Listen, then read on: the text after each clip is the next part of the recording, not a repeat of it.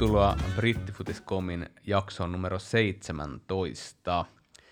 Ähm, koska tästä on ollut paljon äh, spekulaatioita vuosien varrella, äh, onko Eero Laurila Tottenham-fani, niin mä ajattelin, että ihan lähdetään liikkeelle jakson alkuun. Et voitko, voitko Eero vähän avata sun suhdetta Tottenhamiin?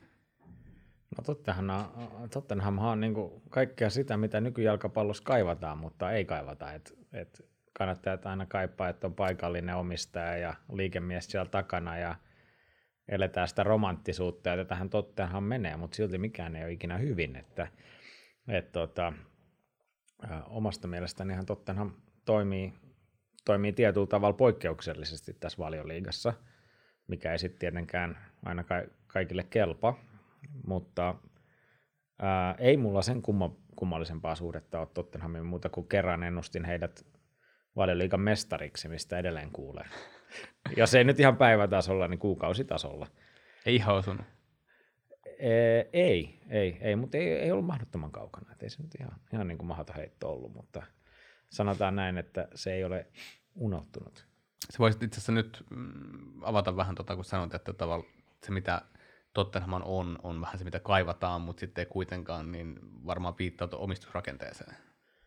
Joo, joo. Tämä on tosi tällainen kiehtova juttu, että, että kun siellä on niin, onko se 70 prosenttia tai Joe Louis omistaa tämä brittiläinen, äh, käsittääkseni brittiläinen, äh, miljardööri, jonka oma, omaisuus on internetin mukaan joku 6 miljardia dollaria ja, ja tehnyt rahansa valuuttakaupoilla joskus, kun ne on romahtanut 90-luvulla ja hän on ollut oikeaan aikaan. Kato, Seppinen aloitti. Oikea, päivä, e- päivä eka aukes.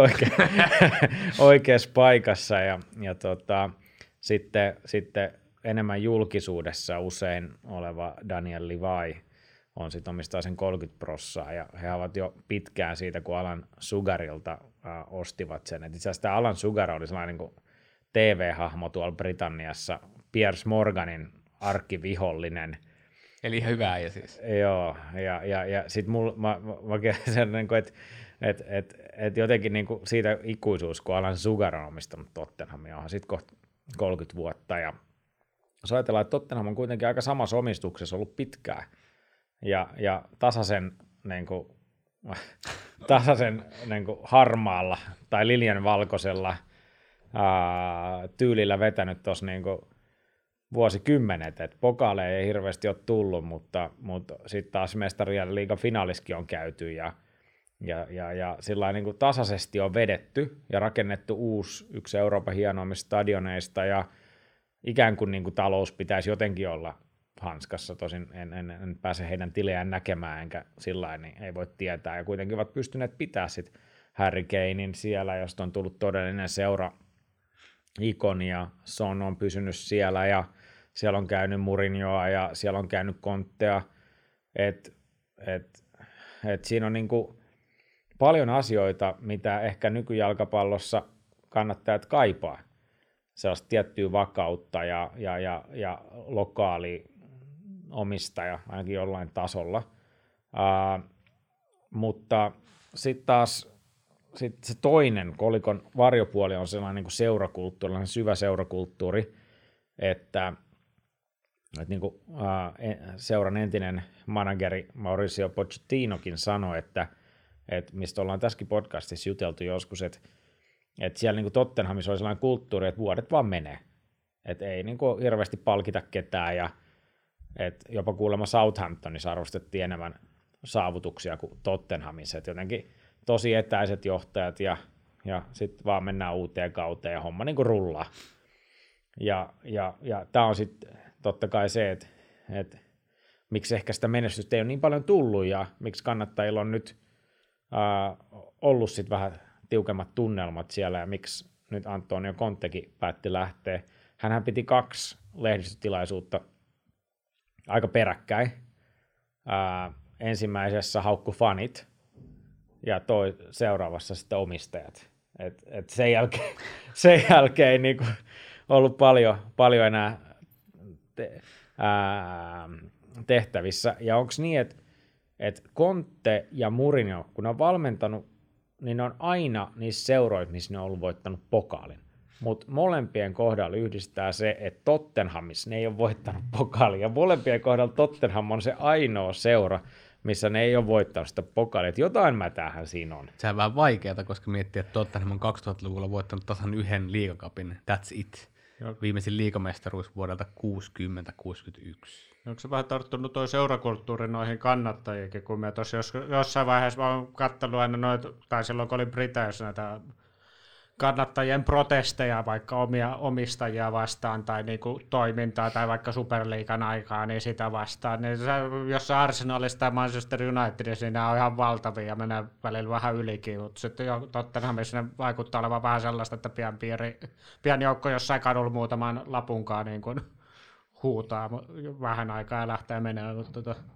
Voiko fanit olla tyytyväisiä omistajien, koska myös tämä on niin osittain hyvä uutinen, että paikallista omistusta vastaan protestoidaan vähemmän, mutta jos mietitään, että, että fanit tänä päivänä, varsinkin tässä populistisessa nykyyhteiskunnassa, missä Twitterissä taitaa olla prosentti positiivista tekstiä ja 99 prosenttia negatiivista, se prosentti positiivista on Lari Seppisen kuvat musta ja Eero studiossa, niin tota, ää, Mä, mä, mä mietin monesti sitä, kun moni, moni fani ää, tällä hetkellä, Unitedissa on tää, menossa, menossa tämä seuran mahdollinen myynti, niin hinnalla millä hyvänsä ollaan valmiit ottamaan vaikka katarilaiset sisään, koska niillä on paljon rahaa ja ne, ne ei kuppaa seurasta rahaa ulos. Ja se on fakta, että se, seurasta ei saisi kupata rahaa ulos, että Glazerin toiminta on ollut täysin haitallista Unitedille. Mutta onko se sitten niin kuin millä mittarilla parempi asia, että sen rahan hinta, mikä seuraan tulee, on ihmishenki? Joo, siis täytyy vielä tuohon Tottenhamiin lisätä se, että ehkä siinä enemmän niin kuin se, sitä on miettinyt, että siellä tuntuu olevan sit tyytymättömyyttä, mutta onko sitten ehkä enemmän sellaista, että eh, niin kuin se näkyy muualla kuin siinä tavallaan siellä paikan päällä, että sitä ei jakseta kuitenkaan mennä niin kuin sinne stadionin eteen protestoimaan tai muualle. Ja ehkä ne ei tyytymättömiä siihen, kuka sen seuran omistaa, ehkä ne on enemmän ollut tyytymättömiä siihen, että se seura ei menesty. Ja, ja tota, mutta eihän Tottenhamin nippukaan mikään huono ollut, että taisin olla minä itsekin sortua silloin, kun Murin oli käymässä Spursissa. Mä sanoin, että onko nyt Tottenhamin aika, taisin vahingossa kirjoittaa itsekin tuollaisen artikkelin, jossa tuntuu, että se niiden nippu ja Sonin ja Kanein yhteis, yhteispeli, joka rikkoi ennätyksiä, niin kyllähän se niin nippu on ollut sellainen, että sille olisi ollut mahdollista voittaa. Joo, ilmeisesti Kontti ei ollut ihan ihan tyytyväinen kuitenkaan. Että kyllä sieltä aina ne muutamat esimerkiksi maailmanluokan puolustajat, nyt ehkä maailmanluokan maalivahtikin, kun Loris on alkanut vähän, vähän tota taantua siinä, että et varmaan niin kuin tällaiset on sit sellaisia asioita, mitkä joku Manchester City vaan laittaa kuntoon kerralla, mm. ja sitten siellä on kaksi joukkueellista niitä pelaajia, että, mutta jos toimintatapa on se, että ei, ei kuluteta niin kuin ihan poskettomasti ja yritetään pitää esimerkiksi Harry Kane omassa seurassa ja elää niin kuin sillä vähän perinteisempää jalkapalloseuran toimintaa, niin sitten sit ne toimii näin. Mutta sitten totta kai sit palkataan kontteja, palkataan Murinjoa ja odotukset voi olla korkeat. Niin, niin, niin siinä on, on sitten loppupeleissä pieni ristiriita. Ja ehkä seurakulttuuri siinä merkityksessä, missä tuossa – mekin sparrailtiin ennen tätä lähetystä, niin se seurakulttuuri, mikä pitäisi juontaa juurensa sinne synty, syntyhistoriaan ja, ja sinne, niin voida, voidaanko enää ehkä niin valioliikassakaan puhua semmoista seurakulttuurista, ää, kun seuran omistajat rupeaa vaihtumaan melkein yhtä kuin managerit kohta ja, ja, ja siellä omistajat on, on milloin Saudi-valtiota ja milloin Kataria, että mitä se, mitä se niin kuin alkuperäinen työväenluokan laji, jossa – seurat on perustettu jonkun tietyn firman osaston toimesta ja, ja, ja kaikki tämä, että se on ollut niin työväenluokan hallussa, niin äh, siitähän ei jäljellä enää yhtään mitään, koska työväenluokka ei enää pysty maksamaan niitä lippuja, että ne pääsee katsoa sitä. Joo, siis sehän on aikaiset jo valioliikan tavallaan tämän nykymodernin valioliikan kehittyessä niin erkaantunut siitä aikaa aikaa sitten alkaa Championshipissakin olla sen verran iso, iso seura ja iso raha, että sielläkään oikein näytetä, että sitten pitää mennä vähän alemmas jo, että pääsee ehkä vähän enemmän kiinni siihen niin kuin alkuperäiseen. Että. Yleisömääräthän on ihan villin suuria nykyisin jopa, jopa viidennellä sarjaportaalla osassa mm. otteluista, että sehän on ihan me, meidän tota, paikallinen kirjanvaihtaja Pauli Loukolahan laittaa välillä omaan somensa ja myös meidän someen näitä kuvia niistä tota, alasarjapeleistä, jossa hän on ollut käynyt katsomassa, ja nämähän on ihan mielettömiä. Joo, ihan joo ja mielettömiä. muistaakseni taitaa nykyään olla niin kuin neljällä, tai täällä Englannin liigassa neljällä korkeimmalla tasolla AFC Wimbledon taitaa olla ainoa, mikä on enää niin kuin tällainen fani omistama, niin kuin enemmistö omistama joo. seura, että nämä viimeiset muutkin, minusta mun kirjanvaihto aika myytiin jollekin Joo. muulle enemmistöomistukseen. Että. Ja tämähän on aina, aina vähän kyseenalaista tämä fanien, niin kuin osa niistä seurasta on niin sanottu protestiseuroja, jossa yritetään sitten varmaan kaupallisuutta, vaikka Unitedin syntyi tämä FC United silloin Glazereiden tulon myötä, niin mä muistan silloin me joskus tutkittiin sitä tosi syvältä, niin me huomattiin, että FC Unitedhän kun perustettiin, ne perusti ensin kaikki tuo, tuotebrändit ja, ja suojas ne ennen kuin ne perusti jalkapalloseuran. Että kyllähän niilläkin on, on ollut alkuperäinen tarkoitus tehdä siellä jollain aikavälillä maksimaalinen määrä rahaa, kun se toiminta kehittyy.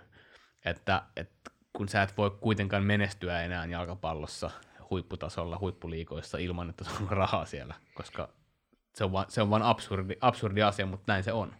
Joo, ja kaikki tilastot kertoo, että mitä enemmän sä maksat pelaajille palkkaa, niin sitä paremmin sä käytännössä pärjäät. Että se, se on niin kuin selkeä, ja varmaan tässä on niin kuin Tottenhamin kohdalla sitten, sitten ollut se, se, se, se kompastus tapahtunut. Mutta miten, mä kysyn taas, nyt mä oon alkanut kysyä kysymyksiä, niin tuota, Jereltä, että mitäs, jos vielä pureudutaan tähän Unitedin nyt kuvioon, kun se on ilmeisesti seura myynnissä ja siellä on niin kuin suomalaistakin, suomalaistakin niin kuin osaamista olisi tarjolla, niin, niin mikä sun niin kuin tällainen, kun sä oot tällä Mr. Manchester United of Finland, niin, niin, niin mi, mikä on niin kuin sun fiilis nyt tästä, näistä kuvioista ja, ja, ja mikä olisi niin kuin sun näkemyksen mukaan tällainen paras mahdollinen niin kuin ratkaisu tähän Unitedin, Unitedin omistajuuteen? No siis äh, hyvin suomalaisen Thomas Chidiakkuksen tarjoushan on, on äh, mun mielestä kovin populistinen, ehkä, ehkä niin kuin loistavin PR-kikka ikinä hänelle itselleen. Ää, toki hän on selittänyt muun muassa yhdessä United-fanien podcastissa vähän sitä fiksummaksi auki, että se alkuperäinen, mitä se antoi haastatteluita, niin oli täysin niin pystyn kuollut idea siitä, että fanit maksaisi sen puolikkaan ja, ja tota, vain, vain kolme dollaria per fani.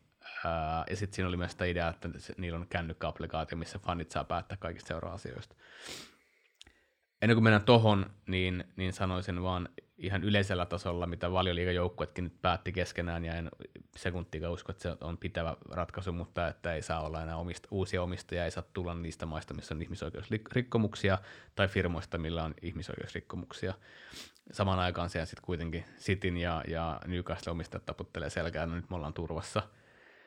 Ää, mun mielestä toi pitäisi tehdä johonkin siihen Saksan mallin suuntaan, jossa se kontrolli pysyisi ensinnäkin Englannissa. Faneilla olisi äh, mahdollisuus antaa sitä voimakasta mielipidettä ja jopa vaikuttaa asioihin. Eli faneilla tulisi olla mahdollisuus vaikka äänestää X paikkaa sinne hallituksen tekemään niitä päätöksiä. Ja, ja tota, missään nimessä mä en äh, hyväksy enkä koe tota, jalkapallolle edes millään aikavälillä hyväksi, että nämä, nämä tota, ihmisoikeuksia rikkovat valtiot ö, tulee sinne omistajiksi. No tästähän on ollut paljon debaattia, että väki sanoo, että, on, niin, että Eurooppahan vallotti maailmaa aikoinaan ja lähetyssarnat tuhos kulttuurilta. Kyllä, ihan kiistatta varmaan historiassa juuri näin. Mutta se ei poista tosi seikkaa tämän hetken toiminnasta, mitä tekee nämä valtiot tuolla, Katar, Saudi-Arabia, joten ei voi perustella pahaa sillä, että joku muu teki pahaa joskus, vaan pitäisi pysäyttää se paha alkuunsakin, että, että mainepesu ja muu pitäisi saada pysäytettyä ja jalkapallo pitäisi palauttaa sinne, missä jalkapallo arvostetaan jalkapallona. Eli, eli musta on väärin, Arsenalin taitaa olla kaikki, koko Euroopan kalleimmat liput, ja ymmärtääkseni pelejä ei pääse katsoa edes ha- niille halvimmille paikoille, jotka on 60 puntaa tai jotain tällaista. Siis aivan absurdia, ää, joka on vaikuttanut tietenkin stadionin tähän niin tunnelmaan ja näin. Mutta kun kysymys kuului, että, että kuka mun mielestä olisi hyvä, hyvä omistamaan seuraa, niin totta kai kun siellä on, on mahdollisuus olla paikallinen Jim Radcliffe, joka on myös kiistanalainen persona, mutta hän on kuitenkin ää, paikallinen, niin, niin ehdottomasti hänet laitan etusijalle jo, sen takia, että, että silloin se Unitedin omistus palaisi takaisin Englantiin, ja sitten me voidaan tietenkin arvostella häntä tulevaisuudessa siitä, tekeekö hän oikeita vai vääriä päätöksiä, mutta mieluummin arvostelen sitä, kun sit, sitten katon, miten Qatar maine pesee valtiotaan ja, ja jatkaa omaa touhuaan. Että nythän siellä oli ollut jo pitkät artikkelit siitä, kuinka ne MMKCn aikaan tehdyt pienet parannukset ihmisoikeuksille oli ajettu kaikki alas. koska ei kukaan enää seuraa. Ja mitä tulee suomalaisen ehdotukseen, niin tosiaan siis on, on aivan absurdi ajatus myös se, että, että fanit voisivat päättää jokaisesta seuran asiasta. Ei, ei yksittäinen fani omaa tarvittavaa tietotaitoa ja mitään muutakaan taitoa pyörittää jalkapalloseuraa. Niin tämä tarkoittaa sitä, että se voi myöskään osallistaa faneja niihin päätöksiin. Ja mä käytän tämmöistä härskiä vertauskuvaa, että jos Unitedin fanit, joita, joita kuitenkin on ää, satoja miljoonia ympäri maailman, niin jos ne pääsisi päättämään, niin iso osa niistä on tuolla idässä, josta kukaan ei ikinä käynytkään Manchesterissa. Ne ei tiedä, milloin seura on perustettu. Niin ne äänestää Pogba ja Ronaldo sinne saman tien takaisin siinä kännykkäapplikaatiossa, jonka jälkeen toi, toi on sirkus ja jalkapallojoukkue. Sä et vaan a- a- aidosti voi antaa faneille tollasta valtaa koska ne eivät ole kykeneväisiä käyttämään sitä valtaa. Niillä ei ole riittävää tietotaitoa missään nimessä. Se Jere sitten ihan loistavan tilaisuuden. Sun olisi pitänyt laittaa se ostostarjous sinne sisään, koska sulla olisi ollut hirveä fanipohja siihen ja vähän merittejä. Mutta mut ei rahaa. mä mietin, että väität sä, Jere, siis, että sä, sulla ei ole riittävästi tietotaitoa päättää Manchester Unitedin asioista tai Eerol Tottenhamin asioista. siis äh, juurikin näin, ja, ja vaikka koen, että itse tietenkin liike-elämässä 12 vuotta yrittäjänä. Ja, ja, Eero ja, oli siis vitsi, täytyy Kyllä, joo. niin kuin viimeksi. kyllä. Mutta ky- kyllä mä niin koen, että esimerkiksi, jos mä nyt vaikka katsoisin itseäni fanina, niin mä olen aivan liian tunnepitoinen tekemään yhtäkään päätöstä liittyen Unitediin. Mä en pysty olemaan objektiivinen niissä asioissa. Mä voisin olla siis to- todella, todella, todella hyvä myyjä Unitedille, koska mä olen, mä olen intohimoinen fani ja se välittyy, kun mä puhun siitä. Niin täten mun rooli, jos mä olisin Unitedissa töissä, jota ei tule ikinä tapahtumaan sen takia, että, että olen, olen yrittäjä, niin, niin mä voisin olla ihan superhyvä myyjä tai, tai myyntijohtaja tuolle organisaatiolle sen takia, että, että mä pystyn ulospäin kertomaan sitä tarinaa, sitouttamaan ja kertoa siitä, miten se esimerkiksi mut on sitouttanut. Mutta pistäpä mut johonkin urheilu, urheilutoimenjohtajan paikkaan, niin a, voi, voi, voi, voi. Ei tulisi ikinä toimimaan. Tai mua äänestämään siitä, kuka pelaaja sopii parhaiten Den Haagin järjestelmään. Ei ikinä. Ja täten voidaan niin kuin, todeta, että, tämä on pystyn kuollut idea edes, edes niin kuin teoriatasolla. Ja täytyy sanoa, että toivon itsekin, että United välttää tuon Gattar niin kuin, äh, ansan, koska siis toi niin kuin on ihan kestämättömällä tasolla monien suurseuraan nykyomistuskuviot sillä tavallaan käytännössä valtio, valtionjohto öljyraha, sinä päivän, se on täyskupla, että sinä päivän kun toi öljy loppuu maailmasta, niin joku Manchester City ja Newcastle on yhtäkkiä jossain täysissä ongelmissa. Lipsataan tosi pitkälle Toivo, to, toivottavasti, toivottavasti aiemmin päästään tästä niin kuin suuntauksesta niin. mutta ne on niin kuin isossa kuvassa. Mutta nämähän on syitä, minkä takia ne tekee tätä, nämä mm. valtiot. Niin, no se on, se on et, kans ihan totta. Koska että... ne haluaa turismia niin. sen öljyn tilalle, ne haluaa rakentaa sen niin, että se öljy kun loppuu, niin ihmisvirta on se niiden öljyvirta. Mm. Ja senkin takia päästään jälleen kerran siihen, että, että näähän on niille ihan puhtaita mainepesu ja, ja turismi ja heidän omien firmojen boostaus. Kattokaa, on Etihad Stadium se lukee Eti, Etihad, äh, Etisalat vai mikä se on, joka ei todellakaan ole salattifirma, vaan, vaan taitaa olla kännykkäoperaattori mm. vai mikäli. Ne vuoraa joka paikan täyteen omaa mainontaa, omaa bisnestään. Visit, joo, visit, visit Darren, tiedätkö, Ruanda, Ruanda, onko Arsenal on Visit Ruanda, et, et, kyllähän on ihan, ihan absurdia, että kun sä maksat riittävästi, niin sä saat sen parhaan paikan sieltä. Mutta jos sä ostat sen seuraan, niin sitten sä voit itse päättää. Sä voit nimetä stadionin siitä mukaan. Joo, ja tämä koko, tässä on nyt tuli jo monta ajatusta mieleen. Ensinnäkin niin se, täytyy kiittää Lari siitä, että hän aina säännöllisesti muistuttaa, että mä oon Tottenhamin fani. ja, ja sitten osa lukijoista ja kuuntelijoista uskoo sen ihan täysin. Ja sitten tulee taas se palaute, että nyt putosi pohja jokaiselta kirjoitukselta, että olet viiden vuoden aikana kirjoittanut. Pitihän se arvata. Kyllä. podcast on vähän hankala siitä, että tätä niin kuin sarkasmi on hankala. Niin kuin ehkä ja no ei, se on ihan hyvä vaan. Sitten kaikki Arsenalin fanit voi taas, että nyt, nyt minä ymmärrän, että miksi se Wenger sai niin paljon kritiikkiä. mutta, mutta ei se johtu siitä, koska se johtuu vaan siitä, että Wenger ei ollut tarpeeksi hyvä valmentaja enää valmentaa valioliigassa. Uh, mutta mulla oli tuossa pari pointtia vielä. Sitten, että näistä, kun aina, tässä on niinku se vaara, että aina kun puhutaan näistä englantilaisista omistajista, että ne olisi niinku jotenkin hyvä, koska mehän niin kuin ajatellaan, tämä koko valioliigan kehitys alkoi silloin, kun tuli ulkomaalaiset omistajat, kun nämä englantilaiset omistajat ei saanut tätä oikeastaan niin kuin lentoon millä tavalla, oli valtavia ongelmia, oli katsomoisongelmia, valioliiga ei ollut edes, edes millään tavalla niin kuin kiinnostava TV-tuote, muistetaan 90-luvun alku, kun Serie A, siellä oli Ruud Hullitit ja kumppanit ja oli paljon kiinnostavampaa, tai sitten Barcelona, Espanjassa Real Madridit, että valioliikahan oli se joku kolmas tai neljäs sarja mm. Euroopassa niihin aikoihin, ja, ja, ja olosuhteet katsomois oli, oli, oli heikot, ja, ja oli, oli niin kuin rähinää ihan riittävästi, ja todellisia tragedioita, että kyllähän niin kuin valioliigan nousu on sitten perustunut näin, niin kuin aika paljon myös näihin ulkomaalaisiin omistajia ja siihen rahaan, mitä on tuotu ja lisää niin kuin sillä, että he ovat onnistuneet sen englantilaisen brändin päälle rakentamaan aika paljon, että, että ja Englannissa, kun tuli itse kierrettyä viisi vuotta, niin aika monta paikkakuntaa tuli käytyä läpi, jossa englantilaiset omistajat oli täysin tuhonnut sen seuran. Lähdetään vaikka Blackpoolista, jossa, jossa se paikallinen Oistonin perhe, jonka sitten tämä perheen pää niin oli, oli, oli sellainen niin kuin paikallinen niin kuin rikollinen ja, ja teki sen, sen niin kuin, hän oli niin kuin käytännössä lehtikirjoitusten perusteella aika kuvottava tapaus kaikkine niin rikoshistorioineen, ää, ää, niin hän teki sen, sen niin kuin kunnon niin kuin kaappauksen, että hän nosti tai oli nostamassa Blackpoolia valioliigaan – ja antoi sen tippua heti, heti niin kuin seuraavalla kaudella, mutta kaappasi ne televisiorahat omaan taskuun. Mm. Ja varmaan niin kuin se 100 miljoonaa lämmitti aika paljon, mutta kannattajia ei hirveästi lämmittänyt. Ja siihen meni monta kautta, kun Blackpoolin kannattajat ei tullut kotipeleihin. Et ne, mutta ne tuli. Ne meni bubiin, mutta sitten ne katsoi niitä sieltä stadionin ulkopuolelta. Et kyllähän näitä niin kuin, me pystyttäisiin tekemään yksi jakso pelkästään niin kuin englantilaisista seuroista, jotka englantilaiset omistajat on niin kuin tuhonnut. Mutta t- tässä päästäänkin siihen, että eihän, eihän synty perätee susta hyvää tai huonoa jossain asiassa, että että tässäkin meitä istuu kolme suomalaista studiossa ja meillä on kaikilla omat kompetenssimme ja heikkoitemme, että, että, että varmasti se niin kuin paikallinen omistus ei itsessään ole ratkaisu yhtään mihinkään tietenkään, mutta, mutta tota, ää, kyllä mä väittäisin, että, että jollain mallilla, jossa tietty prosenttimäärä pidettäisiin esimerkiksi Englannin sisällä pa, niin kuin paikallisten hallussa niin, että ne pystyisivät ainakin turppaamaan nämä täysin, täysin niin kuin seuran brändin raiskaukset. Ja, ja, mutta tosin onhan näitäkin Mike Ashley näytti hyvin, miten se tapahtuu myös siellä paikan päällä.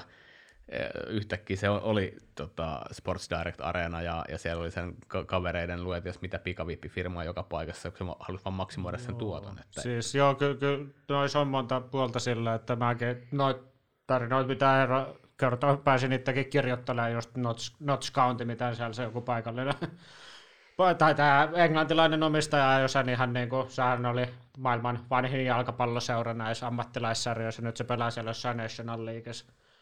Ja sitten tämä, no viimeiseksi oli ehkä Ipswich sellainen, mitä vastaan siellä oli niin kuin nämä fanit protestoimassa jotain liikamiestä englantilaista, joka tota, oli sen ajanut ykkös, ykkösliikaa vähän heikkoa heikkoa kantimia, että kyllähän noit, tavallaan se, niin ei se sinänsä se kansalaisuus, että sitä on ihan noit hyviäkin, ehkä mulle tulee mieleen tuollaisesta niin ulkomaalaisesta omistuspohjasta, kun itse, itse Leicesteristä tuli vierailtua jonkun verran, että siellä oli niin kuin nämä, nämä, nämä taimaalais Srivadhan, hirveä sukunimilaisuus, Srivadhana Prabhan perhe. Oho.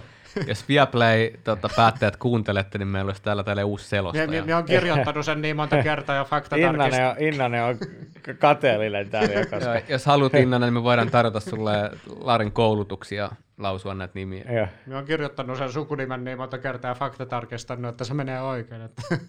Mutta joo, niin kuitenkin se, se on sellainen ihan niin kuin hieno, hieno, hieno tarina sitten taas sieltä puolelta, että mitä ne oli sitten tavallaan tavallaan saanut sen, tai pitänyt sen paikallisuuden siinä sitten samalla saanut kuitenkin kehitetty urheilullisesti taloudellisesti seuraa, mutta tietysti noin on aika harvassa ollut. Ja fanithan rakasti ja edelleen rakastaa sitä perhettä, vaikka isä kuolikin siinä helikopterionnettomuudessa. Joo, niin. joo se, sehän oli, minusta tuntuu, kamala tragedia kuolikin, niin se, se tietyllä tapaa myös syvensi vielä sit sinettä siinä, että tota, se oli kuitenkin sit kehittänyt sit paikallista, paikallista niin kuin infrastruktuuria jonkun verran siellä kaupungissa kuitenkin, ja tavallaan se, se, niin kuin, ja tavallaan on ottanut niitä faneja paljon se omistaja perhe siellä huomioon just, että järjestänyt niille kaikenlaista pientä, mikä sitten oli niin kuin, pieni juttu, millä oli saanut sitten niin kuin yhteisöllisyyttä sitten niin kuin tavallaan luotua sinne, sinne sen muun toiminnan ympärillä, että nekään loppujen lopuksi niin paljon se va- vaatisi vaikka just omistajilta, että olisi just tuollaista, että pelipäivin, pelipäivin niin kuin järjestää jotain ja joskus tulee itsekin paikalle, eikä ole siellä jossain norsunluutornissa, niin kuin vaikka jotkut Kroanket tai muut glazerit jossain Amerikassa kaukaa pelkän bisneskoneen näin sitä seuraa, että se, se oli minusta Lesterin, Lesterin tarina oli sinänsä ihan hieno tällaisena. Ja edelleen, eikö se poikahan jatkaa isänsä viitottamalla tiellä siellä, jos mä oon oikein ymmärtänyt? Joo, joo, hän on edelleen siellä. Niin joo. Mutta tästäkin ehkä voidaan vähän jo ottaa tämmöistä niin kuin, meidän kolmen välistä yleistä mielipidettä, niin, niin se todellakaan se kotimaahan ei tarkoita hyvää tai huonoa automaattisesti. Ehkä, ehkä meidän kritiikki varmaan kohdistuu enemmän, miten se raha on tehty, mikä tuodaan. Eli vaikka sillä rahalla tehtäisiin hyvää, niin mistä se raha on lähtenyt ja kenen, kenen selkärangasta tai hengestä on lähtenyt, niin ehkä se on se niin kuin isoin issue tässä tämänhetkisessä mallissa, jossa, jossa niin kuin modernit orjavaltiot tulee ja Joo, ottaa just haltuun. toi, että ajetaan seurat tavallaan niin kuin eri valtioiden politiikan välineeksi, niin se on, se on sitten niin kuin vähän...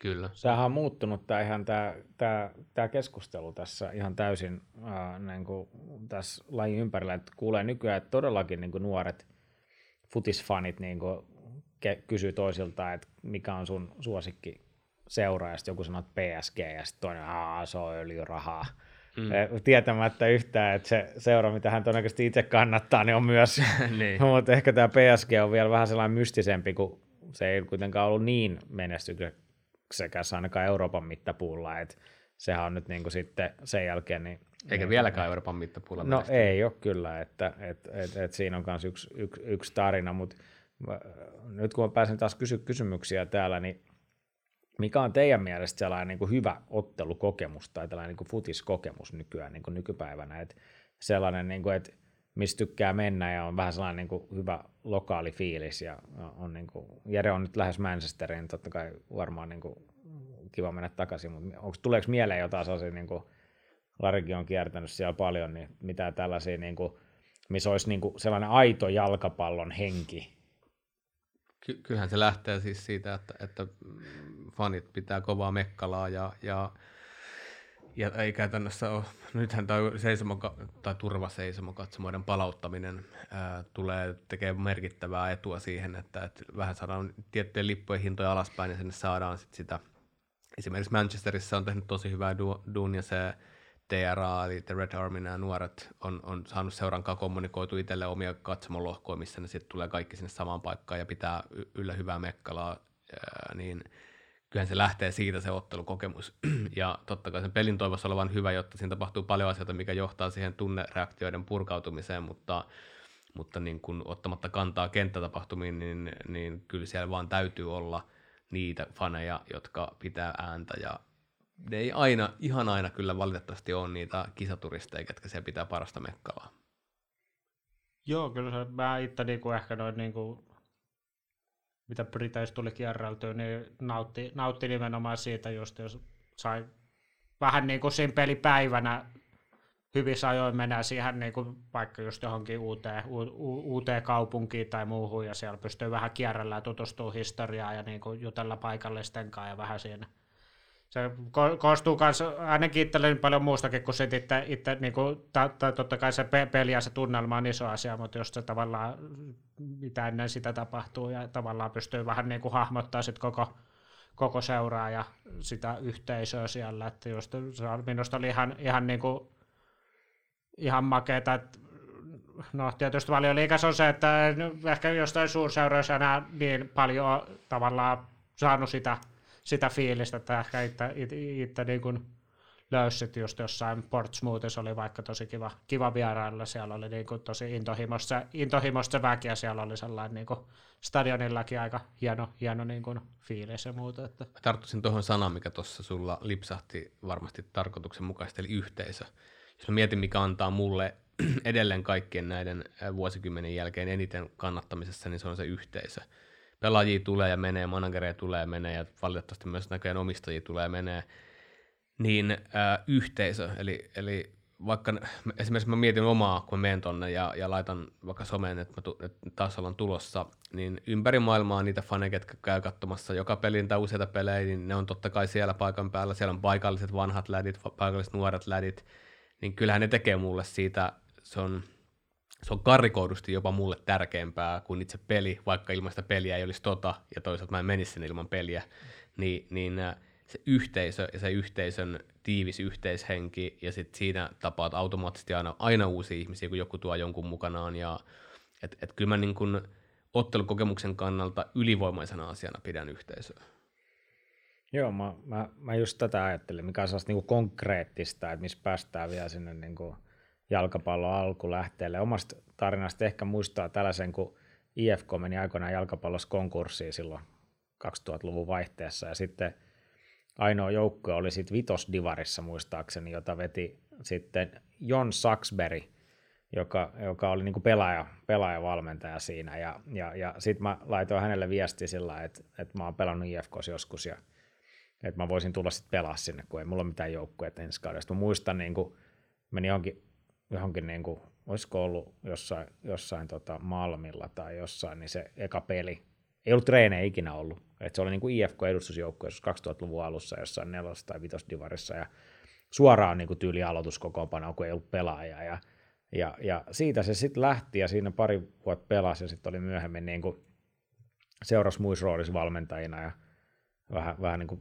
junioripäällikkönä ja tällaista. Ja näki sen niin kuin nousu jostain tuolta vitos, nelos, kolmos, kakkoseen ja sitten mentiin ykköseen ja tällaista, niin mä muistan vaan, niin kuin siellä oli muutamia sellaisia pelejä, nousupelejä, missä niin kuin sen koko tarinan eläneet niin kuin ihmiset oli siellä niin kuin mukana ja kannattajat kasvoi siinä sivussa ja tällaista. Et siellä oli niin kuin sellaista todella puhdasta meininki, että nyt on niin kuin tultu täältä ja nyt ollaan tässä ja siellä oli jotain pelaajatkin, jotka oli ollut pitkään siinä matkalla mukana ja muistaakseni Markus Tanner, joka oli ollut IFK jo juniorina, niin sitten vielä puski sen Santa Clausia vastaan sen, sen niin kuin maalin, millä, millä IFK nousi, nousi ää, ykköseen, että se oli niin kuin Prahen kentällä ja se oli tupaten täynnä, aivan tupaten täynnä. Et mun mielestä ne joutuu laittaa portit kiinni. Et tätähän se on, niin kuin, että et sittenhän myöhemmin sitten IFK on niin kuin, ajautunut kaikenlaisia omistajia, niin kuin on ollut kiinalaista ja kaikkea tällaista, mutta eihän se yhteisö periaatteessa ole kadonnut, ja se tarina elää edelleen. Et samahan, se on, samahan se on tuolla valioliigassakin, että joku Brentford, että onhan siellä omistajat vaihtunut, mikä Brentford on muuten varmasti, niin kuin Lari on käynyt enemmän siinä uudella stadionilla, mä oon käynyt siellä vanhemmalla, niin varmaan sellainen yksi esimerkki, että siellä on jotenkin onnistuttu pitää ne niin kuin ihmiset siinä lähellä. Joo, joo, ja se, se, se on aika hyvä sillä. Ja tavallaan se stadion muutonkin aikana ja jälkeen on pystytty pitämään niin kuin se yhteisö siinä, että se oli se ei, ei muutettu liian kauas ja sille osallistettiin kannattajia mukaan ja ja, ja tota, sillä, sillä saatiin, saatiin pidetty totta kai hyvä menestys varmaan kanssa ottanut siinä, että, että, että ihmiset on ollut muutenkin sit siinä hyvissä fiiliksissä, kun on kentällä kulkenut, mutta tota, se, se, on ollut aika sellainen niin kuin, niin kuin hyvä, hyvä esimerkki. Ja just toi ihan hyvä pointti, minkä Eero sanoi, että on tuolla brittikentällä varmaan jos jokainen seuraillut jossain vaiheessa jossain talousvaikeuksista tai lähellä konkurssiin huonon niin kuin, omistuspohjan tai johtamisen takia, mutta aina ne niin kuin, sieltä nousee uudestaan, että mitä itsekin oli siellä, niin se kävi Buris ja Maglesfieldissä vastaavissa, jotka siinä meni konkkaa ja alas, niin tota sieltä, sieltä aina vaan lähtee kiipeä sit uudestaan, koska siinä on se sit, tavallaan kun kaikki muu häviää, häviää ne omistajat, häviää, häviää jää vain se stadion ja jää se yhteisö sit, joka tavallaan nostaa sen sitten uudestaan, koska ei ne malta olla, tai ei ne malta antaa sen niin kuin kuolla, kuolla sen seuran, mikä on. Toi paikallinen kannattaminen, mä oon, mä oon tämän kanssa, ja, ja mä oon saanut tästä niin paljon palautetta, koska ihmiset on aika mustavalkoisia, mutta melkein yleisin kommentti mulle, kun tulee jotain liittyen United ja mun fanittamiseen ulos jossain, niin on se, että että tota, tämä on pois suomalaiselta jalkapallolta, tämä on pois suomalaisten joukkueiden fanittamiselta, ja, ja miksi et sä voi nähdä tuota vaivaa suomalaisen jalkapalloa. Ja mä, mä aina mietin sitä, että, että miten niin kuin ihminen voi edes ajatella asiaa niin, että, että tässä maassa tapahtuva, joskin ulkomaisen seuran fanittaminen olisi pois suomalaista joukkueelta – vielä, no mun tapauksessa nyt on vielä isompi, isompi tota bullshit sen takia, että mä oon myös tukenut omia kasvattiseurojaan ja ollaan oltu sponsoreita ja annettu ilmatteeksi asioita ää, vuosien varrella ihan valtavasti, niin mä myös kyllä kotimaista jalkapalloa vaikka en aktiivisesti seuraa, ää, koska mulla ei a, aika riitä ja valitettavasti myöskään tällä hetkellä ei mielenkiinto riitä. Mutta se ei siltikään tarkoita sitä, että mä haluaisin tukea kotimaista jalkapalloa ja toivoa sitä, että se menestyy parhaalla mahdollisella tavalla. Toi, toi, toi argumentti on elänyt niin pitkään kuin mä muistan. Ja, ja, ja sitten voisi ottaa vaan laivan tai lentokoneen, tai mä en tiedä mikä nykyään on ilmastoystävällisin souta. Purjevene. Niin, tonne, tonne Tukholmaan ja mennä katsoa sitten niin kuin että et jokaisen ruotsalaisella on, on, on, on jalkapalloihmisellä on todennäköisesti myös suosikki seura Englannissa mm. ihan saman tapaa kuin Suomella. Ja sitten sama toinen asia, että siellä on myös sitten äh, Djurgården Aiko varsinkin niin, niin vahvoja monilajiseuroja, joissa käydään niin kuin eri, eri, eri lajien tapahtumissa ja jokainen on nähnyt, vaan pitää lätkä saada taas messiin, niin, niin, niin, niin tota, niitä videoita jostain Djurgårdenin niin kuin divarimatseista. Mm. Et siellähän niin kuin, e, eikä, eikä, siellä on ihan varmasti joku Arsenalin fani ja Tottenhamin fani siellä mukana, että ja ne myös ammentaa siitä, mitä ne pelireissuilla muuallakin tekee. Ne, totta kai sä ammennat omista kokemuksista ja tuot parhaita käytänteitä oman tekemiseen myös kotimaassa. Joo, ei, tämä on vaan niinku tällainen väsynyt tarina, että jotenkin tämä olisi, niinku, suomalaiset seurat saisi laittaa omat asiansa kuntoon, että niinku, lähdetään nyt ihan perusasiasta sellaisesta, että, että kun sä menet Suomessa futismatsissa joko kastut tai, tai, tai, tai vilustut, tai sitten sä palat siellä katsomassa, koska niinku, ne, ne, ne niinku katsomo-olosuhteet – on mennyt parempaan suuntaan, mutta mä edelleen sanon sitä, että meillä on niin, niin vanhoja seuroja Suomessa, jotka ei ole niin onnistunut rakentaa itselleen omia stadionia, omia olosuhteita, harjoituskeskuksia, että mitä ne on niin puuhannut nämä kaikki vuodet. Että eihän niin oikeasti jalkapalloseura tarvitse kovinkaan niin kuin, äh, ihmeellisiä asioita. Päästään taas seuran johtamiseen, eli oli se sitten omistajat tai, tai seurajohtajat, niin kun ne eivät tee riittävästi rahaa tai laita riittävästi rahaa, jolla tehdään niitä päinvastoin sitä tili on koko ajan pakkasen puolella, niin siitä, siitä on mahdoton rakentaa mitään. Että, että se ei ole kauhean kestävällä pohjalla, niin kuin HIFKI nähdään tällä hetkellä, että, että myöskään HIFKin uudet tulemista ei ole hirveän kestävällä pohjalla. No joo, joo. Ei, ole, ei, ole, ei ole stadionia ja ei ole sillä olosuhteita, mm. et, eikä ole niin kuin rakennettu siihen mitään, eikä sitä aina joka vuosi mennään vaan niin kuin vuosi kerrallaan, että ei, ei, eihän siitä sitten pitemmän päälle voi oikein mitään rakentua. Ja sitten voitaisiin niinku Ruotsin sijaan katsoa vaikka Tanskaa, miten siellä jalkapalloseuroja nykyään johdetaan, niin nehän on niinku viimeisen päälle viritettyä. Ja oikeasti niinku nämä Midjyllandit ja Nordsjöllandit, niin on tehnyt ihan huikeita duunia pelaajien kehityksen kanssa. Ja oliko nyt niinku Oliver Antman, maajoukkuepelaaja, jota itse sain aikoinaan valmentaa Korsossa vuoden, oli muuten ikimuistoinen vuosi. Oliver oli silloin 6-7-vuotias ja tykkäsi tosi paljon pelaa jalkapalloa. Ja, ja, ja luin hänen haastattelun, hän on antanut muutaman loistavan haastattelun, että jos joku haluaa niin kuin, lukea hyviä haastatteluja, kannattaa lukea Oliver Antmanin haastatteluja, koska hän niin kuin, ei höpise, vaan hän antaa niin kuin, tulla, koska tässä on niin kuin, sellainen kaunis tarina, että hän on oikeasti pannut kaiken jalkapalloon melkein mitä on, ja, ja, ja, ja, ja yleensä kun ihmiset niin kuin oikeasti omistautuu yhdelle asialle, niin niillä on myös tarinoita kerrottavana siitä asiasta, että ei vaan niin kuin suhaa joka suuntaan, että on sellaista intohimoa ja sitoutuneisuutta. Niin Oliverista on nyt pari hyvää juttua tullut tässä ja niitä on niin kuin tullut niin monesta suunnasta, että en nyt mainitse mitään, mutta, mutta hän on niin kuin puhunut paljon siitä, että, että miten niin kuin Tanskassakin hänet, hänet pantiin se ympäristöön, missä oli vaan pakko selviytyä. Että oliko se niin kuin Nordsjöllandin edustusjoukkueessa 40 pelaajaa ja tota, 19 niistä valitaan ottelun kokoonpano – niin jokainen voi miettiä, kun sinne on tullut ympäri maailman pelaajia, että minkälainen kilpailu siellä on läpi viikko, että kuka pääsee edes kokoonpanoon. Mm. Et niin vaan niin kuin aikaisemmin meillä aika tuntematon seura on luonut tollasen, tollasen ympäristön, mistä sitten pelaajia lähtee ympäri ämpäri Euroopan, että et kyllä siellä niin kuin maailman näitä asioita tehdään. Ja tuo pelaajakasvatushan on yksi tie pienempien maiden ja pienempien liikojen – seurojen rikastumiselle. Eli, eli kun juniorituotanto alkaa olla riittävällä tasolla, että ne pystyy jo, jo tavallaan ei nyt ihan keskinkertaisesti, mutta ne hyvät pelaat pystytään myydään jo ihan fiksu rahalla ulospäin, niin se on erittäin hyvä kassavirta sisäänpäin, ja sitten toisaalta taas osa niistä, kun pelaa joukkueessa ja on riittävän hyvin, niin sitten tulee näitä Eurooppa-liiga tai HJK tietenkin jo kerran mestarien liigakäynti, niin, niin ne tuo taas lisää kassaa. Ja... Siihen kannattaa Suomessa, tai sillä suomalaisseuraankin kannattaisi panostaa just, että Kyllä. Minusta jossain SIK on tehty ihan fiksua sitä, vaikka se seura muuten on ollut välillä vähän tuulia jollain kun pääsarjan joukkojen puolelta, mutta tässä, miten ne on panostanut siihen vaikka just omaan akatemia toimintaa ja sitä kautta halunnut, halunnut sitten nostaa, nostaa sinne, niin se on minusta sinänsä suuntana ihan niin kuin raikas. Kyllä. Ja yksi Euroopan tällainen mielenkiintoinen seura on tällä hetkellä niin kuin Dublinissa Shamrock Rovers, joka on Irlannin kaikkien aikojen menestyksekkäin seura, joka on ollut niin kuin vuosi, vuosikausia sellainen krooninen alisuorittaja, vaikka onkin voittanut hirveästi Irlannin mestaruuksia, pelannut Euroopassakin, niin ne on käynyt pitkään Suomessa ja, ja, ja tuolla noissa KV-tapahtumissa, ja vielä viitisen vuotta sitten ne oli niin kuin huonompi kuin suomalaisseurat.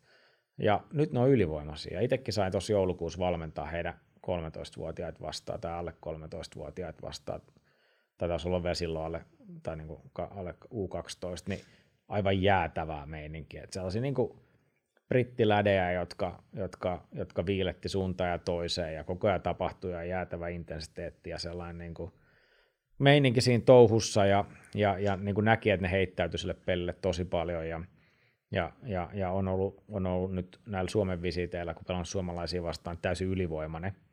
Ja siellä on Suomessakin pelannut tällainen kaveri kuin Shane Fowler on ollut siellä takana myös vähän kehittämässä sitä juttua. Ja, ja tota, nyt kun katsoo, mä seuraan heitä Instagramissa, niin Irlannin poikamaajoukkoja, se on niin tosi, tosi paljon pelaajia Shamrock Roversista.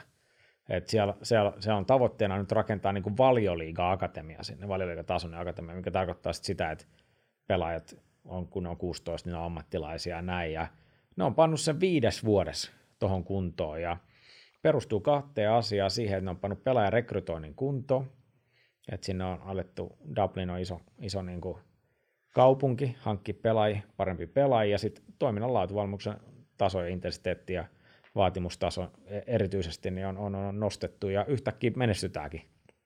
Et siinä on kyllä tosi hyvä esimerkki, että kannattaa pitää silmällä Shamrock Roversia, että muutaman vuoden sisällä tämä seura voi olla todella, todella korkealla Euroopassa. Tai skouttaaminenhan on yksi, yksi iso osa tota huippujalkapalloa, että, se, että kuinka hyvin saadaan sinne joukkueeseen haalittua niitä, niitä alueen omia lupauksia, mutta miksei, miksei myös sitten vähintään sen koko maan. Et mä en tiedä, onko suomalaisilla, tämä on ihan mun tietämättömyyttä, mutta onko suomalaisilla joukkueilla esimerkiksi pääsarjassa niin edes koko maan kattavaa skouttiverkostoa, puhumattakaan ulkomailla. Mä en...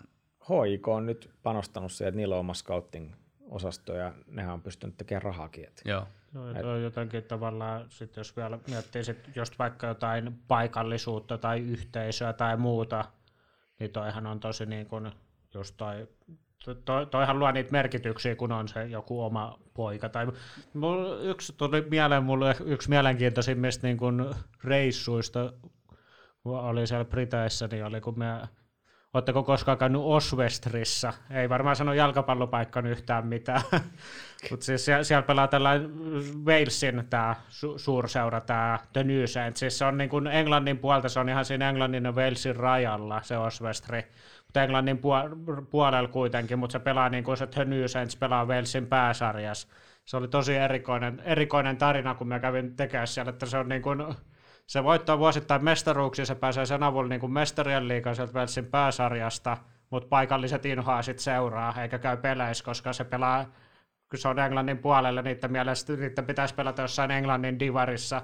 Ja siis se, se on jännä tarina silläkin, että se on niinku, sit kun ne saa vaikka niitä mestarien liikarahoja ja kaikkea muuta, ne on pystynyt kehittämään sit paikallisen alueen toimintaa. Tosi, tehnyt tosi paljon kaikkea hyvää niinku sillä alueelle, mutta paikalliset inhoaa sitten seuraa, koska ne pelaa Walesin pääsarjassa. Tosi, tosi tosi mielenkiintoisia toi just, että miten niin kuin ne sitten, mistä joku vaikka yhteisöllisyys tai joku tollain syntyy. Että niin, tuossa varmaan taas palataan myös siihen, että miten, miten seura pystyy rakentamaan itsensä tukevalle pohjalle, niin kyllähän se seura yhteisön rakentaminen myös missä tahansa maassa, että saat niin sanotusti stadionin täyteen.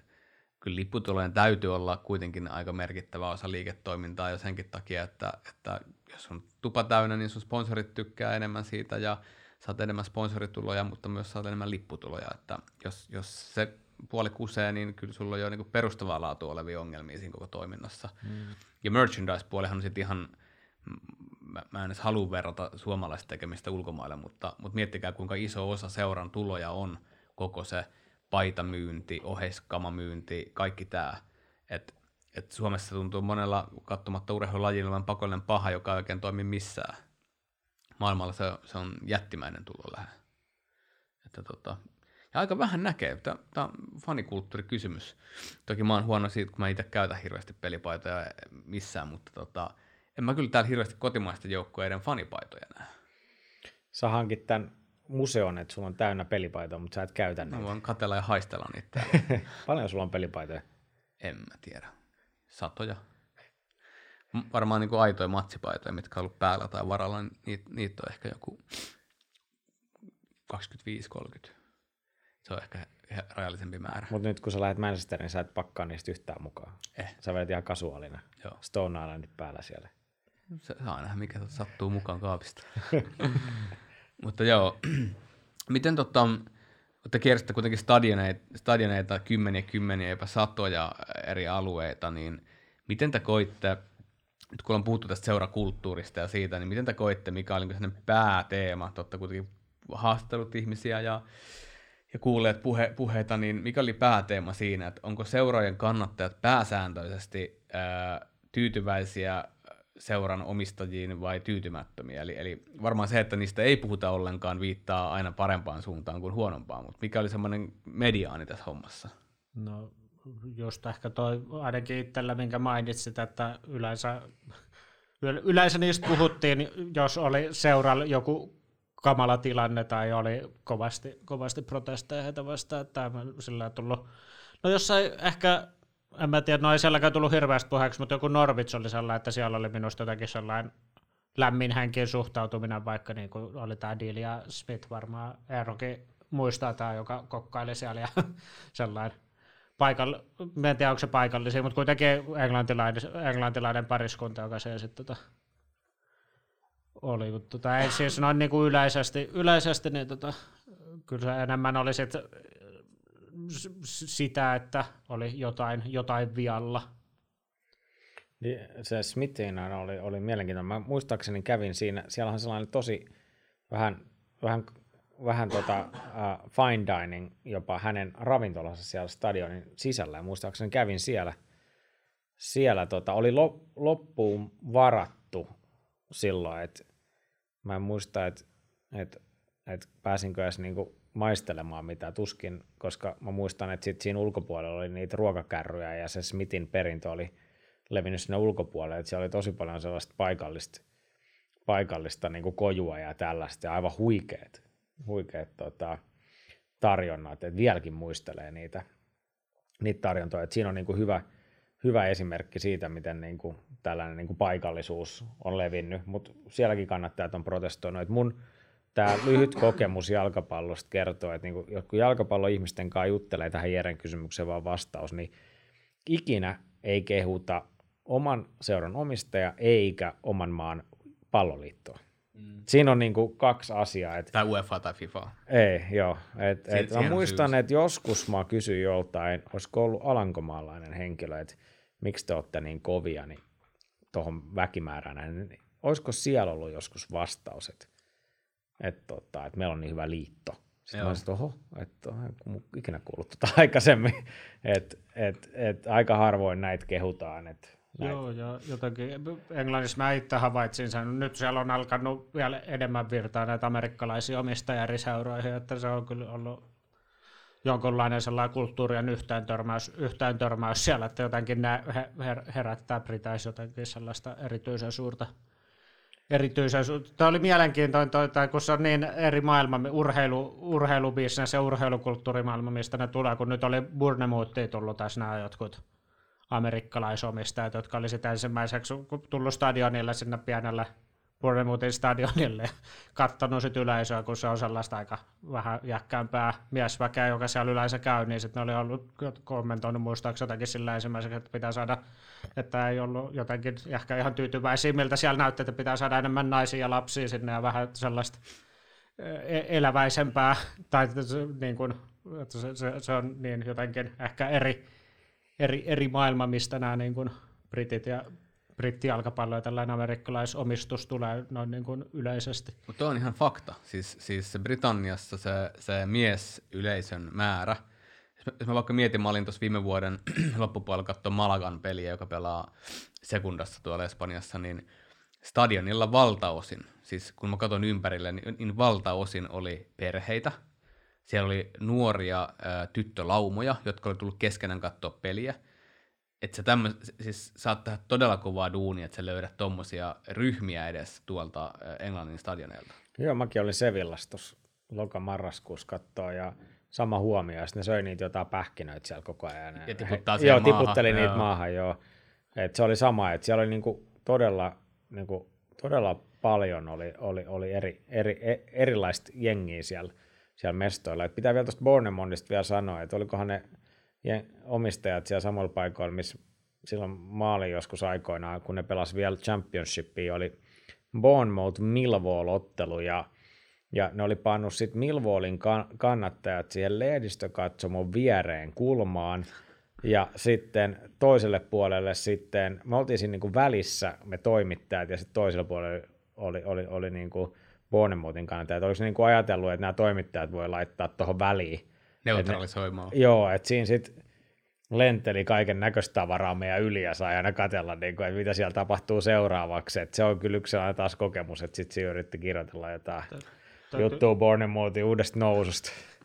Täytyy, täytyy tuohon vaan vielä sanoa sen verran, että toi on ihan mielenkiintoinen pointti siinäkin, että itse kun olin nyt sen ajan, kun toi no naisten superliiga lähti siellä vähän niin kuin kasvua, nyt tietysti voittivat, voittivat oliko se nyt EM-kultaa tässä Englanti vähän aikaa sitten, siellä on pientä boomia nyt päällä, niin se, se, se sitten taas oli ihan eri maailma, että se on niin kuin, siellä on tosi paljon perheitä Joo. ja on Kyllä. Niin kuin, ehkä se niin kuin, kannattajakunnan rakenne on hyvin erilaista kuin vaikka sitten jos tällaisissa niin kuin miesten, miesten niin kuin valioliikan tai näissä alemman sarjatason peleissä, että siitä yksi Tottenhamin, tämän pidemmän jutun Tottenhamista joskus, niin tota, tällainen vanhempi, joka sieltä on niin kuin seuran historiaa tuntee, niin se puhuu vähän huolissa, että just kun nämä varsinkin valioliikatasolla ja alemmissakin lipuhinnat nousee, ja sitten on aika iäkästä se kannattajaryhmä, että miten saa niinku sitoutettua näitä, kun jos jollain nuoremmilla nuoremmilla kannattajilla ei välttämättä ole enää edes varaakaan niihin silleen, tai haluaa käyttää niitä rahoja sitten niin kuin niihin lippuihin, että miten, mistä löytää se uusi kannattajasukupolvi sitten niin kuin näille Kyllä. Näille niin kuin paikat, totta kai noin suurseurat, niillä on se globaali kannattaja, kannattajakunta aina, mutta sitten niin kuin siellä paikallisesti. Mutta se ei myöskään korvaa, jos mietitään, että, että vaikka se on satoja miljoonia faneja maailmalla, että sä täytät joka peliin, niin kuin United, joka täyttää stadikan joka peliin, ää, niin se globaali massa ei ikinä korvaa, ja mä en tarkoita sitä, että on väliä, mistä sä oot, mä puhun globaalilla massalla ehkä enemmän jalkapalloturismia, niin se, se ei ikinä korvaa sitä paikallista, johon mä myös lasken ulkomaiset, käy paljon katsoa pelejä ja ovat osa sitä, sitä fanimassaa, niin se ei ikinä korvaa sitä, mitä ne tuo sinne stadionille. No, ne on, on niin iso osa sitä ottelukokemusta myös niille turisteille. Et, että tota, se, se ei ole mikään niinku vitsi, kun nämä monet sanoo, että se pukukansa vallottaa niitä stadioneita. No se johtuu siitä, että ei kellään muulla kuin pukukansalla kohta enää varaa käydä siellä, ja pukukansa ei, ne ei pukahda, ne vetää ne Joo, golf-taputukset siellä. Joo, kun toi, toi oli just mistä se puhui, että, just, että joku keskiluokkakin alkaa olla sellaista, että viittiinkö käyttää sitten niin kuin valtavaa lipuhintaa niin kuin tähän näin. Että, ja sitten kun tarjonta muutenkin jossain tällaisessa urheilu- tai viihdetarjonta monipuolistuu ja kasvaa, niin ei se välttämättä, vaikka Briteissä jalkapallo on syvällä niiden ihmisten, ihmisten niin tota, sydämissä, niin kyllä se kuitenkin se reaalielämän talous määrittelee jotain uusilla sukupolvilla on kanssa eri virikkäitä siinä tarjolla. Mutta toi naisten liiga, äh, mä, mä oon käynyt katsomassa, silloin kun United perusti muun muassa naisten joukkoja, niin mä kävin katsoa sen niiden ekan kauden preseason tuurin pelin tuolla Oslossa, se oli miesten ja naisten pelit. United otti paikalliset jengiltä turpaa siinä joku 7-0 ja se oli ihan karmeen näköistä, mutta sitten kun katson tänä päivänä sitä tekemistä ja sitä, siis sehän on todella viihdyttävää jalkapalloa jo, se on, niin kuin, ne varmaan puitteet on tuonut sen mahdollisuuden, valmennus tuonut sen mahdollisuuden siihen, että ne rupeaa kehittymään ää, naisjoukkoina Unitedin sisällä paljon paremmin. Ja kyllä, kyllä se yleisö on täysin erilaista. Se on paljon heterogeenisempää, siellä on, siellä on merkittävästi enemmän lapsia, nuoria, mutta myös lipun hinta on merkittävästi halvempi. Ja nyt esimerkiksi niitä matseja on tuotu Old Traffordille ää, joka kausi nyt pikkuhiljaa enemmän enemmän sen takia, että sinne saadaan niin paljon väkeä. Ja, ja, tota, ja Briteissähän myös on tämmöinen tosi makea, ja myös Saksassa tapahtuu tätä, että ne pääsijoukkueen fanit menee välillä junnujen peliin tuhat päin kannustamaan ja, ja tekee sitä samaa, samaa bilemeininkiä. Toihan on se niin kuin fanien tapa pikkuhiljaa auttaa sitä nuorempaa väestöä myös, myös totta kai siellä on tulevia pelaajikin, mutta ennen kaikkea siellä on tulevia faneja, niin se on ihan, ihan mahtavaa. Mä muistan Englannissa, mä olin siellä silloin, kun tämä alkoi nousta, kun mähän olin silloin siellä, kun et naisia ei, naisten maajoukkueet ei päästetty pelaa Wembleylle, kun ne ajattelivat, että ketään ei kiinnosta. Joo. Ja sitten kun ne meni sinne, niin ne myi sen loppuun. Uh, mutta mä muistan sen, kun ne sitten pelasi ja, ja, ja katso TVstä sitä, niin siellä oli sellaiset niin kuin se yleisö eli aivan eri tavalla mukana. Et siellä ei välttämättä laulettu siinä pelissä niitä perinteisiä lauluja, mutta siellä elettiin joka tilanteessa mukana. Et siellä oli niinku hirveä, niinku, hirveä ääni siellä niinku TV-lähetyksestä. Aina kun tapahtui jotain, niin jengi oli ihan innoissa. Et sellaista niinku mukavaa niinku elettiin siinä pelin, pelin niinku sykkeessä mukana ihan, ihan niinku eri tavalla. Että, ei ollut semmoista kuin Katarissa, että ne palkkas naapurimaiden ihmisiä joka, jokaisen maajoukkueen faneiksi vasta lentokentälle. Joo, ei. ehkä jalkapallo on kuitenkin loppujen lopuksi sellainen superorganismi, että, että ne sitten aina ihmisten niin kuin kysyntään se laji sit lopulta jollain tavalla vastaan. Mm. ehkä nyt se on nyt naisten pelaama jalkapallo, ää, joka, joka sitten ottaa tämän, tämän tilan. Et sitten nyt kun on, on, on, on, on kuitenkin muistetaan, että mitä esimerkiksi Marcelo Bielsa sano, ja miten Siihen, hän niin kuin aina, aina niin kuin, niin kuin ennen pesteään niin tutkii sen yhteisön. Että hän haluaa aina, että on se sitten niin kuin Marseille, tai on se Atlet Bilbao ja Leeds, niin niitä kaikki ihan yhdistää sellainen niin kuin jäätävä yhteisöllisyys ja sellainen niin kuin oman alueen niin kuin seuran tukeminen. Ja, ja sitten hän on todennut, että hänen pitää pitää niin kuin ikään toimia tällaisessa ympäristössä, missä ihmiset on niin kuin ihan jalkapallon hulluja ja sitoutuneet tähän seuraan, että hän saa niin kuin sen intensiteetin tuohon pelaamiseen. Mm. Että vois, olisi vaikea kuvitella Bielsa johonkin Milton Keynesiin. Että se on ihan absurdi ajatus. Eihän se saisi niitä liikkeelle sillä varmaan ollenkaan, se kukaan katsomassa niitä pelejä. Niin kuin, että, että hän varmaan tarvitsee sen niin kuin Ellan Roadin täyteen ja niin kuin ihmiset niin kuin siihen ja tutustuu siihen, niin kuin, tutustuu siihen jo etukäteen, että onko tämä mahdollista saada niin kuin sellainen hurma mm. tänne, että hän saa niin kuin, ne juoksemaan enemmän kuin yksikään muu joukkue, että, että ehkä Everton olisi voinut olla Bielsalle sopiva ympäristö tässä mielessä, että ne olisi varmaan rakastanut sitä. Tulee mieleen aina tuossa Bilbaosta se, että äh, sehän mulle aikoinaan, kun mä menin ekan kerran San Mamesille, niin pisti silmään, kuinka paljon paikallinen väestö käyttää pelipaita, missä on nimeä selässä. Joka taas tavallaan on on täysin vastoin, kun sä näet kadulla paitoja, Unitedin paitoja, jossa kyse ei pelipäivästä, missä on jonkun kasuaali pukeutumisvaate. Mutta pelipäivänä niin on tosi harvinaista, että joku tulee stadikalle pelipaidalle, missä ei ole nimeä. Ja siellä taas sitten mummosta ja vaarista lapsi ja lapsenlapsiin kaikilla, niin valtaosin oli pelipaitoja, jossa ei ole nimeä. Mm, koska joka, seura oli tärkeämpi. Koska seura oli tärkeämpi ja, ja ne haluaa varmasti tänä päivänä enemmän kuin ikinä osoittaa sitä myös sillä, että ne, ne pukee ne seuran paidat ilman nimiä joskin sen seuraavia kaiken lisäksi on semmoinen, joka tukee oman alueen pelaajakasvatusta ja oman alueen pelaajia, että siinä on vielä sitten tämmöinen lisä. On vähän, vähän kyllä joustanut sitä niin laveeksi, että riittää, että siellä on joku koiran kissan siskon mies kaima tai joku muu asunut kerran alueella Baskimassa, mutta kyllä edelleen kunnioitan sitä niiden tapaa toimia. Tuo Eero mainitsi tuon Milton Keynesin, niin se jotenkin on kanssa ehkä tuollainen, niin kuin, en mä tiedä, mulla jää jotenkin elävästä mieleen ehkä vasta-esimerkkinä, kun vieraili siellä, että se tavallaan mi- miten niin kuin se historia on merkittävä siinä, koska ei se niin kuin, jättimäinen stadion keskellä ei mitään. Sitten siellä on yksi, yksi katsomon osa, minne ne kaikki kannattajat mahtuu, jotka sinne peliin tulee, ja ei nekään nyt ihan hirveästi siinä silleen ääntä pidä, että jotenkin tosi, jos Eero kysyisit, että missä, missä, mikä loi sellaisen niin kuin jonkinlaisen kokemuksen, kun kävi paikan päällä, niin toi oli ehkä sitten sieltä toisesta päästä, että se niin kuin oli sellainen, että vähän niin kuin täysin irrallinen, irrallinen sarke, millä ei ollut oikein mitään niin kuin merkitystä minkään kannalta, muuta kuin se peli, peli siinä stadionilla. Voinko mä kertoa yhden tota, tarinan, hyvän tarinan Milton Keynesistä? Kun, tota, tää, mä, mä, mä oon myös musiikkimiehiä CD-miehiä ja, ja, ja, ja nyt vinyylimiehiä, kun Enoni antoi mulle vuoden 1982 Technicsin vinyylisoittimen. Oho, teknari. niin tota, mä oon nyt ihan innostunut näistä vinyyleistä. Ja, ja tota, Puhtaammasta äänenlaadusta. Joo, joo, joo, kyllä. Niin, niin, niin sitten olin tota, mä dikkasin sellaista Aussi, australialaista bändiä kuin DMAs, ja, ja sitten mä katsoin, että, että, että ne olisi tossa, se oli, on, mä muutaman vuoden asunut, että aika lähellä tuossa Lontoota, että Milton Keynesissa olisi keikka, ja, ja että tämä on varmaan ihan helppo keikka mennä sinne niin katsoa joku torstai-ilta, et ei, ei ole niinku vaikeaa. Ja otin sitten tulevan vaimonikin mukaan, että lähdetään katsoa. Hän ei tiennyt bändistä yhtään mitään. Ja mä sanoin, että lähdetään. Että... Sitten mä muistan vaan, mä ostin viime hetken junaliput Milton Keynesiin, ja se oli joku vitsi 90 puntaa edes takainen matka. Mä vitsi, että se on niin kuin, Lari tietää, että ne ei ole mitään ihan halpoja. Ei ole. Ja, ja, ja mä olisin, vitsi, että nyt tuli niin kuin, niin kuin että tämä keikkaliputkin maksoi varmaan joku 50 puntaa. Että tästä tuli niin kuin 200 punnan reissu, niin kuin torstai-illan keikka. Ja no, sit, sit niin ajattelin, että no, se on jossain siinä lähellä, no ei pitää ottaa taksi sinne. Ja se oli joku niin, kuin niin huikea bubi, kuin vaan voi olla, niin kuin ränsistynyt pubi jossain Milton Keynesin niin kuin laitamilla, mihin en kyllä olisi ikinä kävellyt, koska se olisi ollut niin kuin oikeasti torstai-iltana kello 22.00 aikamoinen niin kuin turvallisuusriski voinut olla. No joka tapauksessa.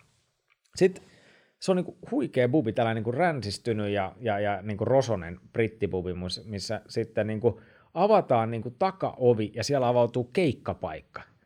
Ja se oli niin kuin se tosi intiimi, mihin mahtui varmaan joku 150, ja se oli täynnä kasuaaleja. Ja koska se DMA oli sellainen niin kuin kasuaali, se oli niin kuin Oasisen ja Stone Rosesin ja, ja, ja, niin kuin, ja, ja niin kuin jälkeläinen, ja nyt kiertää Kasabianin kanssa, niin, niin, niin, niin se oli niin kuin, sinne oli pakkautunut niin kuin, mä en tiedä mikä Milton Keynes Ultrat siellä oli vai oliko ne kaikki tullut Lontoosta, mutta sellainen niin kuin adrenaliini tuoksu siellä, ja, ja, ja mä katsoin, mitäköhän tästä tulee, ja sitten ne aloitti soittaa, se oli täydellinen meihem, niin kuin se homma, ja se kesti ikuisuuden. Ja sitten mä muistan, mä seisoin aamu varmaan yhdeltä siellä Milton Keynesin juna-asemalla huikean keikan jälkeen, ja vitsi niitä junia ei tullut koskaan, ja mä olin varmaan joskus aamun neljältä takaisin, ja sitten piti seuraavana aamun lähteä Newcastleen, niin kuin juttukeikalle, ja juna lähti jo 18, olisi voinut mennä jäädä, jäädä tota, jäädä tota, sinne juna-asemalle melkein. Et siinä kävisi tota pari tuntia unta ja lähti sitten, sit tota, mä muistan, ei ehtinyt edes aamiestä ottaa, sitten tota, kävi hakemaan jonkun, jonkun tota, sieltä asemalta, jonkun, jonkun nopea.